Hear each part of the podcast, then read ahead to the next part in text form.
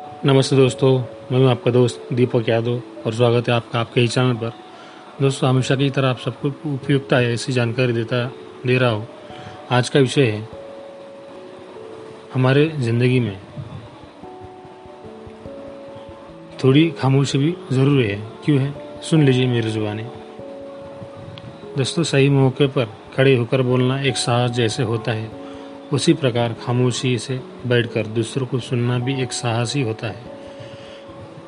सब बोलते हैं कि जिसको जबान है, वो बोलता है।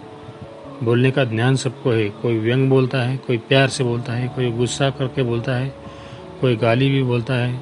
कब क्या बोलना है, ये ज्ञान बहुत ज़रूरी है। कभी कुछ भी बोल देने से शब्द की मर्यादा नहीं रहती और आपकी प्रतिष्ठा गिरती है। उचित शब्द, स्नेहपूर्ण शब्द बोलना। हर किसी के बस की बात नहीं होती।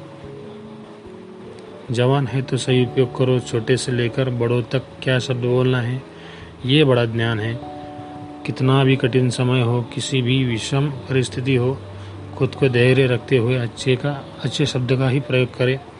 आप हर कठिनाइयों से निकल जाएँगे। बुरा शब्द बोलने वाला खुद बुरा हो जाता है। एक बार जब आप बुरा बोलते हैं तो कोई प्रतिरोध नहीं करता, तब वही बुराई आपकी आदत में आ जाती है। फिर आप चाहे, कर भी अच्छा नहीं बोल सकते। ध्यान रहे, समय कैसा भी हो, परिस्थिति कैसी भी हो, विषम हो, पर वक्त ज़रूर बदलता है। पर बुरी आदतें अच्छे दिन में जल्दी नहीं बदल पाती। जीवन ईश्वर ने दिया है, शब्द हमने उत्पन्न किए हैं।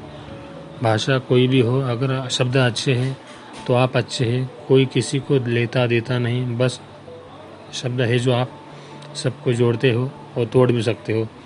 उसी प्रकार खामोशी से बैठकर दूसरों को सुनना अभी एक बहुत बड़ा साहसी ही। है उचित शब्द स्नेह पूर्ण शब्द बोलना हर किसी के बस की बात नहीं होती दोस्तों।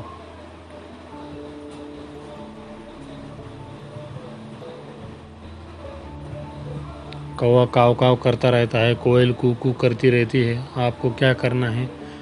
यह स्वयं पर आप निर्भर है। शिशुपाल सौ गाय सौ गाली के बाद मरा था, जबकि निषाद एक शब्द से ही स्नेही बने थे। दोस्तों, आज के लिए इतना ही।